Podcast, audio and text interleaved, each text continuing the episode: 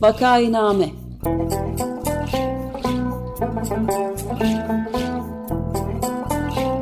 Salgın günlerinde memleket manzaraları Hazırlayan ve sunanlar Güven Güzeldere, Ömer Madra ve Özlem Tekin.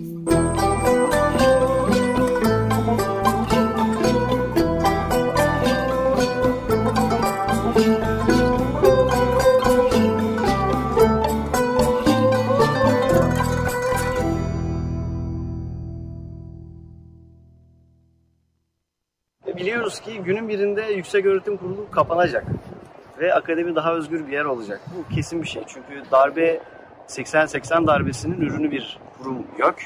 Yok kapanacak, akademi daha özgür olacak, idari özellik de gelecek ve biz de bunun onurlu birer parçası olacağız.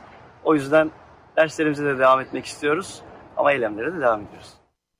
Vakainame'ye hoş geldiniz. Ben Güven Güzeldere. Programı Ömer Madre ve Özlem Teke ile birlikte yapıyoruz. Bugün konuğumuz Rotterdam'dan bağlanıyor. Hollanda'dan Erasmus Üniversitesi'nden Profesör İlker Birbil. Hoş geldin İlker. Merhaba. Herkese merhabalar. Merhabalar, merhabalar. hoş geldin. Hoş geldiniz, hoş merhabalar. Teşekkür ederim arkadaşlar davet için. Hoş buldum.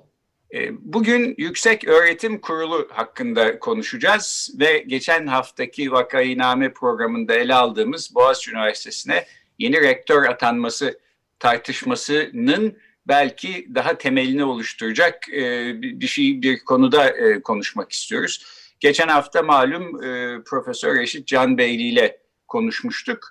O da üniversitelere yapılan siyasi baskıların ve dayatmaların bir tarihçesinden bahsetmişti. 12 Eylül 1980 darbesinin ardından e, cuntacı askerlerin yaptığı ilk şeylerden bir tanesi işte üniversiteleri hizaya sokmak ve merkezi bir kontrol altına almak için bir kurum e, oluşturmak oluyor. Yüksek Öğretim Kurulu. E, benim üniversiteye başladığım zamanlarda da e, YÖK'ün e, işte bir takım faaliyetlerde bulunmaya başladığını e, görmüştük. E, belki zaman olursa bir anekdot bununla ilgili aktarmak isterim. Şimdi bu konuda e, Profesör İlker Birbil, ben kendisini bildim bileli yok kapatılsın e, diyor. Çok net e, bir şekilde e, böyle bir ısrarı var. E, YÖK'ün aslında varlığı bugün Boğaziçi Üniversitesi'nin yaşadığı baskılarla da alakalı. E, biraz oradan konuya girelim e, istiyorum. İlker niye kapatılsın diyor. Ah, teşekkürler. Ya bu arada birden çok kendimi sorumlu hissettim. Bunu çok uzun yıllardır söyleyen bir sürü insan var. Yani hani ben şunun şurasında herhalde son 10-15 yıldır bu konuda bir şey söylüyorum ama herhalde bir 30 yıldır söyleyenler var. Söylemekten bıkmış olanlar var. Ben de herhalde yavaş yavaş o noktaya geliyorum. Ee, evet. Onu mutlaka altını çizmek gerek. E, affedersin şunu da söylemeyi unuttum. Programa biz bir ses kaydıyla girdik. E, kimin olduğunu hemen söyleyeyim. Yani yok kapatılsın demeye devam edenler de var aslında. Evet. E, bu evet. ses kaydı da e, Medyaskop'ta Boğaziçi Üniversitesi öğrencileriyle yapılmış bir söyleşiden ben bunu kestim. E, aslında bu rektör ataması ile ilgili bir söyleşiydi ama söyleşinin sonunda kendiliğinden bu konu sorulmadığı halde bir öğrenci yok kapatılsın zaten kapatılacak e, diyor. Yani bu yok aslında kapanmamış bir mesele olarak bugün de akademimizin önünde duruyor. Ama sen yıllardır e, kapatılsın kapatılsın diyorsun çok da haklı olarak. E, sözünü kesmiş oldum pardon şimdi yeniden söz sende. Ne olacak? Ee, hiç, hiç rica ederim. Aslında çok iyi oldu o kaydı dinlediğimiz. Böyle benim için de flashback oldu. Bir 25 yıl öncesine gidip herhalde ben de o şekilde kapatılacak gibi e, konuşmalar burada burada yapmışımdır. Kayıtları olsa keşke. İkisini yan yana dinlerdik. Ee, bu arada biz hep bunu konuşurken işte senle de yayından önce de konuştuk. Hani YÖK'ün kapatılması, bununla ilgili yapılmış olanlar, e, yazılmış olanlar, söylenmiş olanlar, eylemler vesaire bir sürü şey var. Bunun yanı sıra çok enteresan bir biçimde YÖK'ün mutlaka açık kalmasını savunan, hani çok dirayetli bir şekilde bu pozisyonu alan biri yok dikkat edersen. Yani ben çok e, açık yüreklilikle söyleyeyim. Hemen hemen bütün siyasi partilerin gelmeden önce YÖK'ü kapatmak istediğini biliyorum. Hiçbiri kapatmadı o ayrı. Ondan sonra ben YÖK başkanlarının kendilerinin YÖK'ü kapatılması gerektiğini söylediğini biliyorum. birebir bizim Yusuf Ziya Özcan'la yazışmamız var. Kendisi de kapatılma. Şu anda da sanırım o pozisyonda kapatılmasını istiyor. Gök'ün Cumhurbaşkanı'na rektör atama yetkisi vermiş olmasından şikayet eden Cumhurbaşkanı da biliyor. Ya bu YÖK'ten kim memnun ve nasıl kalıyor ben bilmiyorum açıkçası. Yani senin bana atfettiğin işte sürekli kapatılsın dediğim şeyin karşısındaki bir pozisyon yok zaten. Ben bir boşluğa böyle sesleniyorum. Bu Hollanda'da şey bankacılık sistemine benziyor. Hollanda'da bankaya gidersin, şikayet edersin. Karşındaki adam da seninle beraber sana o kadar çok hak verir ki birlikte bir boşluğa şikayet edersiniz ve hiçbir şey olmaz. Yok da böyle. Ee, evet, dolayısıyla evet. çok uzun bir giriş yaptım ama demek istediğim kim karşı kim savunuyor YÖK'ü ben bilmiyorum açık konuşmak gerekirse. Doğru yani eski YÖK başkanı da yeni bir demeç verip işte YÖK kapatılmalıdır filan gibi şeyler de söyledi. Sahiden ben de okudum.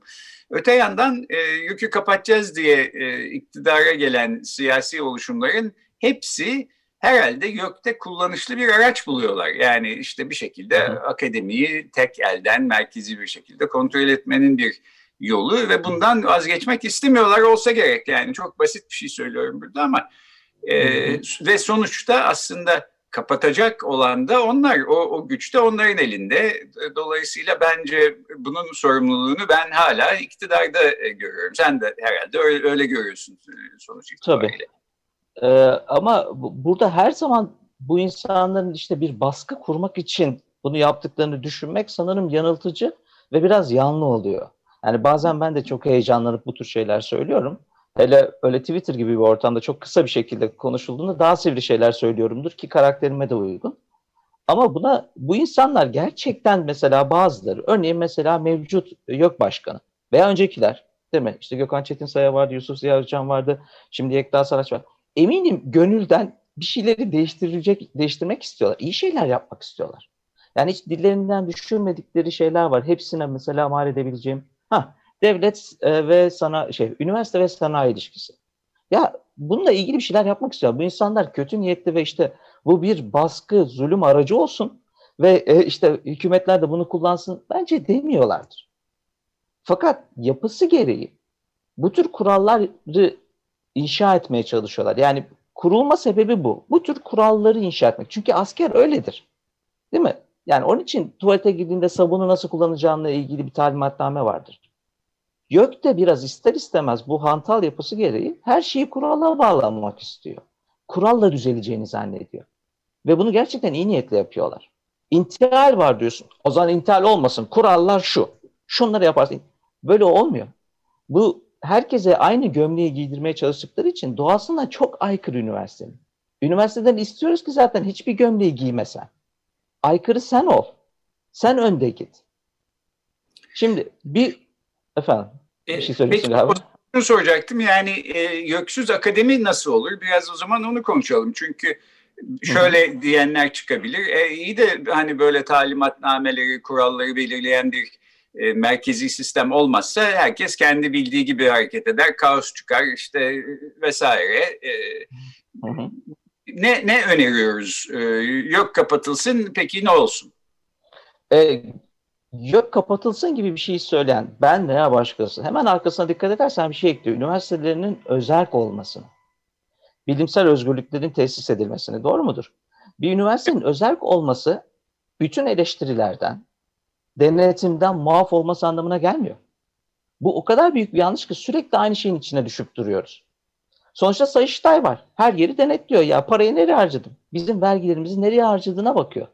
Bunun gibi bir üniversiteler için belirlenebilecek çeşitli değerler olabilir ve burada bütün e, mekanizmalar kurularak halkın tam katılımıyla sağlanır. Sen, ben, e, Nevşehir'deki insan, işte Kıbrıs'taki insanlar üniversitelere gönderiyoruz, doğru mu?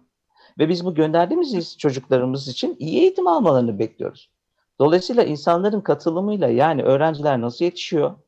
Bununla ölçebileceğimiz, çıkan öğrenciler, çıkan bilimsel yayınlarla ölçebileceğimiz ve bu mekanizmaların kurulduğu bir sisteme ihtiyacımız tabii ki var. Bunun ismi yok olması gerekmiyor.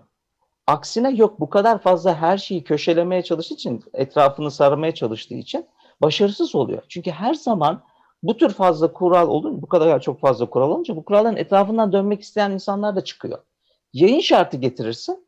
Ortaklaşa üç kişi işte ahbap çavuş ilişkisiyle dergi çıkarırlar. Bilmem ne getirirsin, onun için başka bir yöntem bulurlar.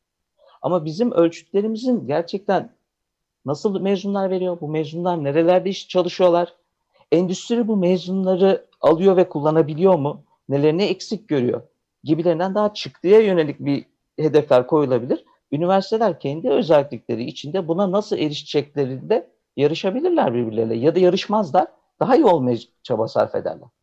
Bugün bir üniversitenin kendisini daha iyi yapmak için gösterilecek sebeplerin tamamı kurallara bağlanmış. Ondan sonra da kalkıp bir üniversiteye yeni gelen bir rektör ben inovasyon yapacağım, ilk yüze sokacağım. Sokamazsın. Ben de sokamam. Bugün MIT'nin rektörünü getirsen de sokamaz. Olmaz çünkü.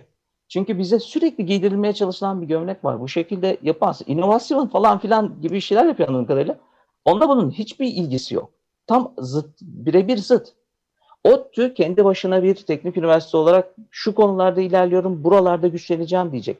Bir bölüm kendi içinde diyecek ki ya biz bir bölümüz, bizim aslında güçlü olduğumuz alanlar bunlar. Evet şu yeni konu çıktı. Atıyorum biz bilgisayar mühendisliğiyiz ama biz işte hardware çalışıyoruz. Herkes yapay zeka diyor ama bütçemiz budur. Biz bunun içinde buna yoğunlaşacağız. Deme özgürlüğüne sahip olması lazım. Üniversite daha yukarıdan bakacak. Hayır bu üniversitenin temel misyonu ziraat bilimleri, bütün dalların katılacağı bir şekilde ziraat üzerine ağırlık vermek istiyorum. Çünkü ben e, Çukurova Üniversitesi'yim diyeceğim.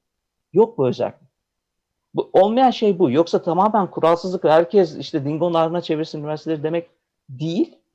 Bunun tam zıttıydı zaten e, YÖK. Askerler de bunu istiyordu zaten. İşte Sivas Üniversitesi'nde e, sağcılar güçlendiler. Oraya solcu bir tane rektör atıyor. Yok efendime söyleyeyim Dicle Üniversitesi solcular çok fazla. Oraya işte e, milliyetçi birini atın. Gibi bir aptallıktı bu. O aptallık tabii ki seyreldi. Tabii ki değişti. Ama hala sürekli giydirilmeye çalışılan bir kurallar silsilesi haline dönüştü. Ama konuştum ya. Çok dolu olduğum bir konu. Ha, bir de e, hazır sözü geçmişken ufacık bir parantez açayım izninizle. Yani YÖK'le e, intihal kelimesinin de bir arada geçiyor olması da anlamlı. Çünkü YÖK'ün kurucusu ve başkanı en büyük intihal olayını Bravo. memlekette yaratmış olanlardan biri. E, ve yani tamamen çifte standardın ve en önemli e, standartların çiğnenmesiyle başlayan bir kuruluş YÖK zaten. Çok evet. da ilginç bir kişisel e, anımda şey ben YÖK'e kuvvetle karşı çıkıp işte istifa ettiğim sıralarda YÖK'e girmiş olan bir e, profesör akrabam sen YÖK'te çalış diyecek kadar da e, Laşka ilişkilere sahipti yani. Evet. Ya e, şimdi bu arada bütün bu kurallara boğulmuş silsilenin içinde e, bu yok dediğimiz kurum koskocaman bir yapıdan bahsediyoruz. Yani böyle üç kişinin bir araya gelmesi değil. Hep ne bileyim belki başkanı öne çıkarıyoruz ama bir yönetim kurulu var. E, siz yönetim kurulundan üniversiteler hakkında etkili toplumu yönlendirecek bir görüş duydunuz mu herhangi birinden? Ben duymadım. Duyduğumuz insanlar korkunçlardı zaten. İşte mesela Nihat Hatipoğlu yok, yönetim kurulunda yanlış bilmiyorsam. Nihat Hatipoğlu'na sorsak hangi baklagille oruç açılacağı ile ilgili bir saat program yapabilir. Adamın üniversiteler hakkında hiçbir şeyi yok. Sen bu insanlarla buraları doldurabiliyorsan gerçekten bu sistemde bir gariplik var demek.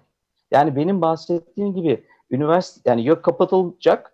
YÖK değil de işte üniversitelerin e, denetlenmesi için ya da işte e, daha genel bir kurul oluşturulduğunda o kurul üzerinde de bizim kontrolümüzün ve bizim sözü sahibi olmamız lazım. Kimler orada? Bu insanlar hangi vasıflarıyla oraya gelmişler?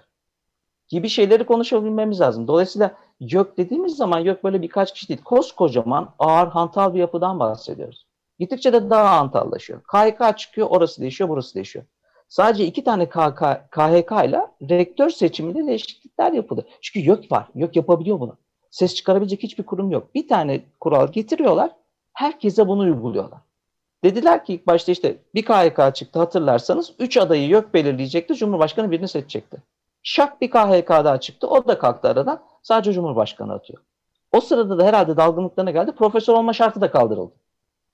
Ya olsun demiyorum. Ama bunları tartışmaya açacak falan filan bu tür özgür bir yapı mutlaka yok ve herkese de uymayabilir. Bazı yerde işte Boğaziçi Üniversitesi kendi tahammüllerini uygulamaya çalışıyordu. Neden? E güvenilecek kurum yok. Güvenilecek kurum olmadığı için dönüp kendi içlerinde en azından bazı şeyleri tesis etmeye çalışıyorlar. Evet bizim üzerimizde böyle bir yok gibi bir kurum var. Bize bunları empoze etmeye çalışıyor ama biz kendi içimizde, kendi kurullarımızda buna direnmeye çalışırız. ODTÜ de hakeza aynı şeyi yapardı.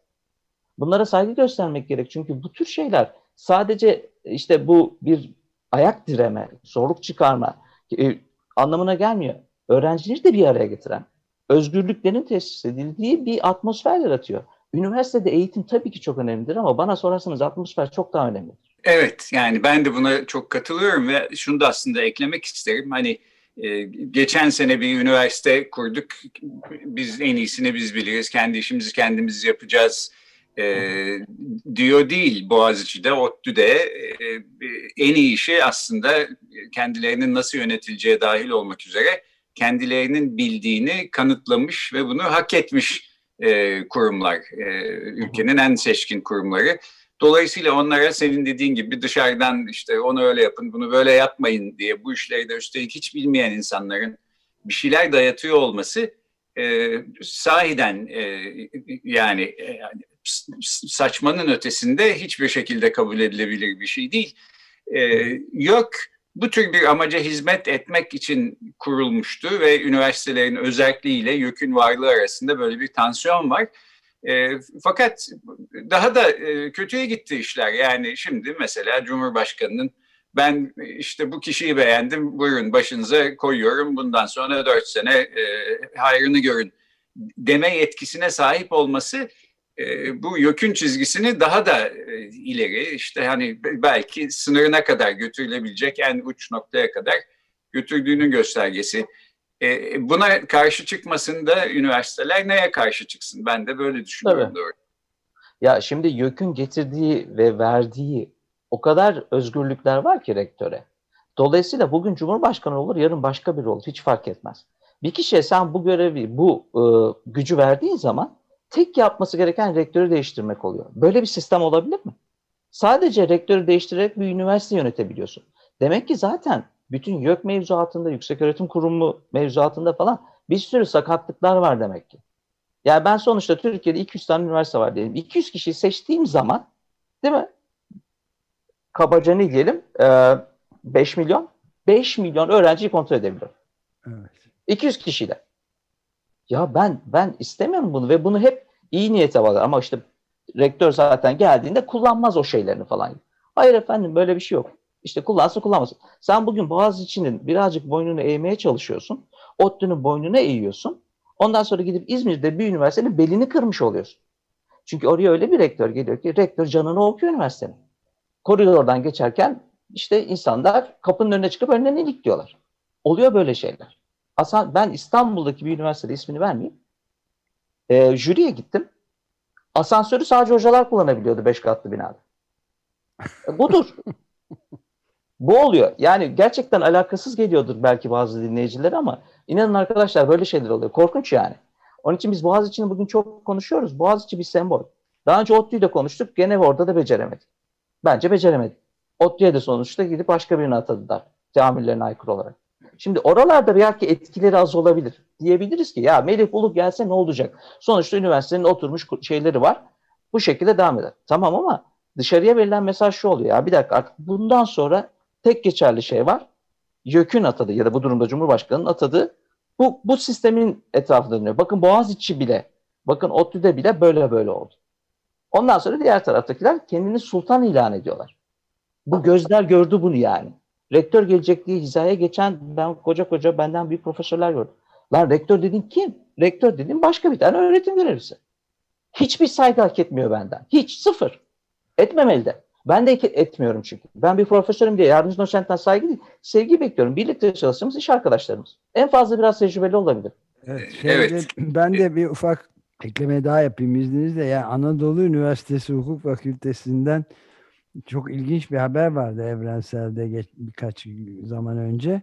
İfadesi bile alınmadan atılan Doktor Barış Işık'ın üniversiteye açtığı davada usulsüzlük kararı çıkmış. Karar üzerine fakülte yönetim kurulu toplanmış ve Işık'ın görev süresinin yeniden uzatılmaması kararı kendisine tebliğ edilmiş. Üniversitedeki soruşturmada Işık'ın Eskişehir'de bir siyasetçinin veya basın mensubunun sahip olmadığı bir kudrete erişmiş adeta kilit bir siyasi figür olduğu tespitleri yapılmış ve masonik, FETÖ'cü, Marksist cephe gibi bir yapıya üye olduğu öne sürülmüş ve kabul edilmemiş. Görevine son verilmesine devam edilmiş. Yani e, Masfet Marcep diye bir örgütün üyesi olduğu söylenebilir kısaltmasıyla.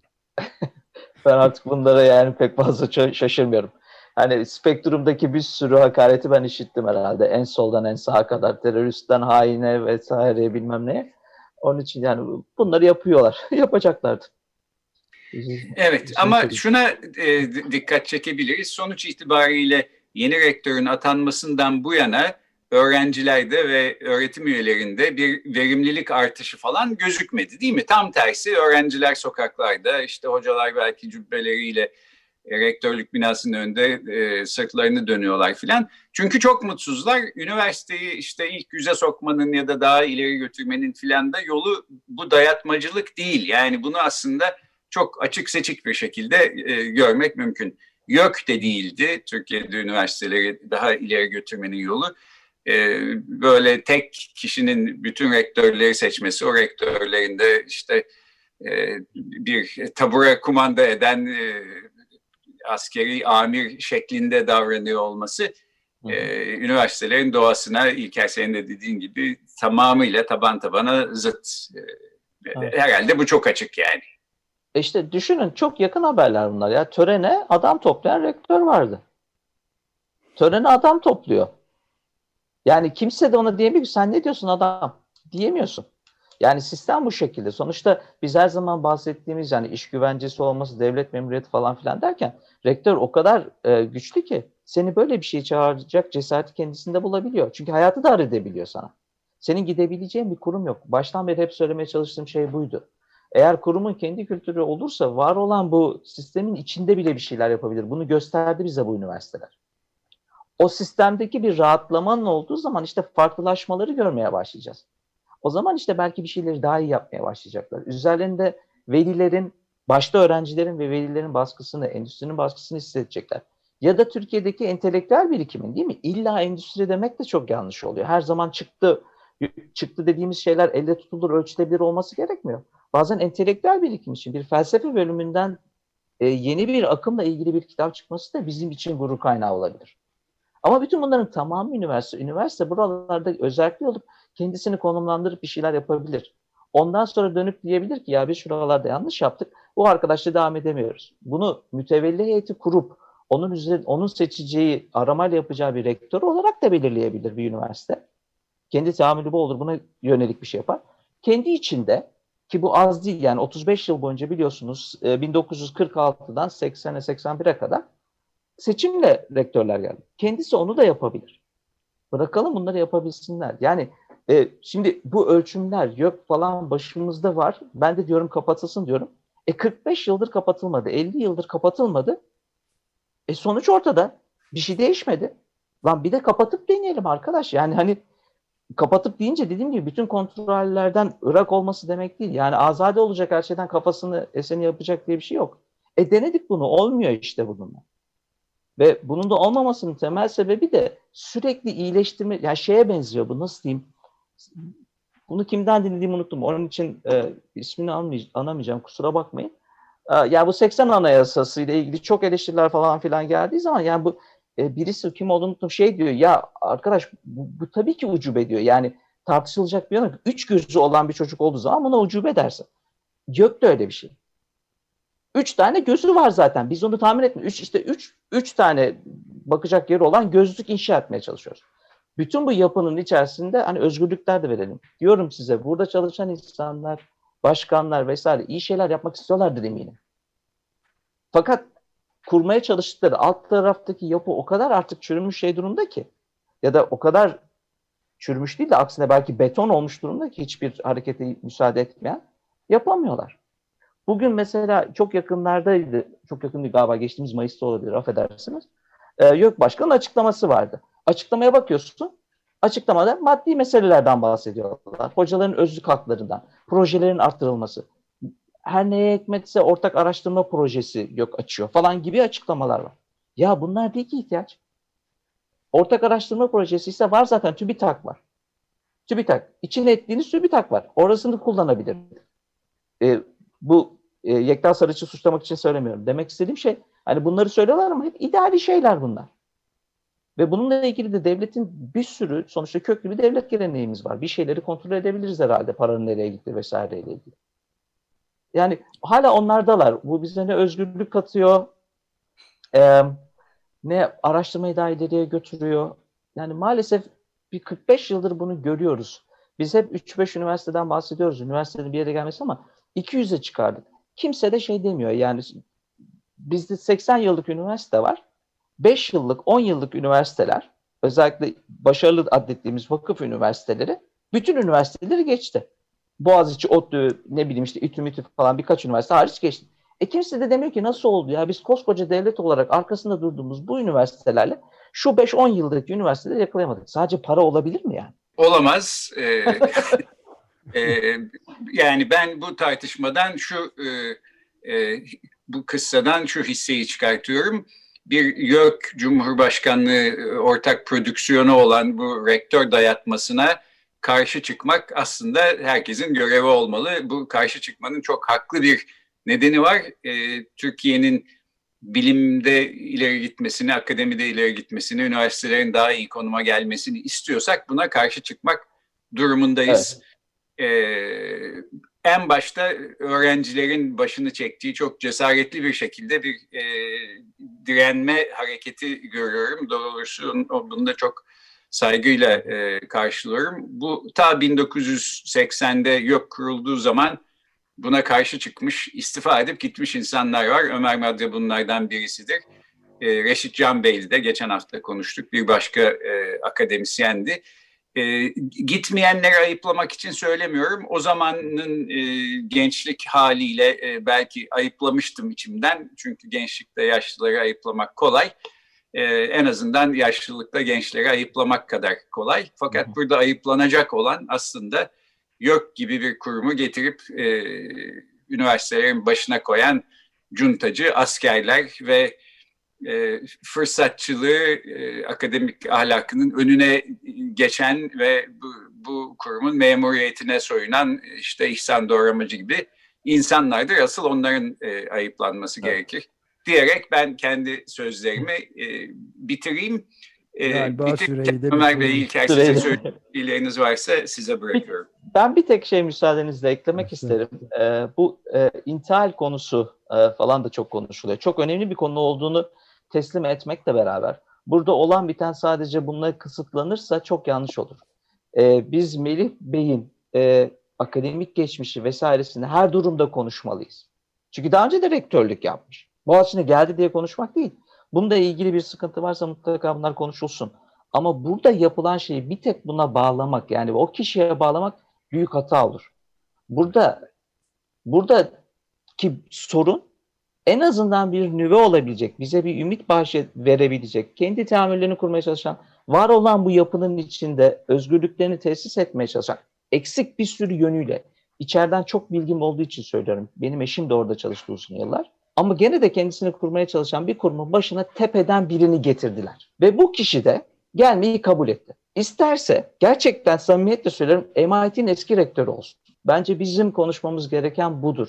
Bu kişinin birebir yok yayınları, ben de söyledim intihar büyük bir suç ama ben bunu işte efendime söyleyeyim Erişah Arıcan mıydı? Bu işte herkese doktora dağıtan e, hanımefendiyle ilgili de söyledim. Dolayısıyla onu söylüyoruz ama burada olan bundan daha büyüktür. Lütfen bu daha büyük resmi kaçırmayalım. Ben de kaçırıyorum. Belki başkaları da kaçırıyor. Dönüp dönüp kendimizi hatırlatmakta fayda var. Çok teşekkür ederim Güven. Çok teşekkürler.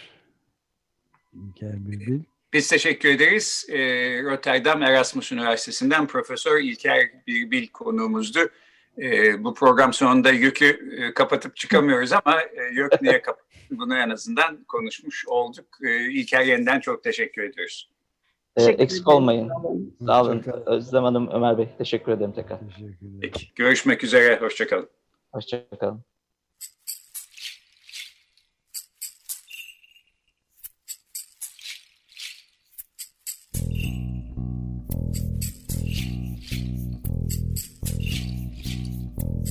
Vakainame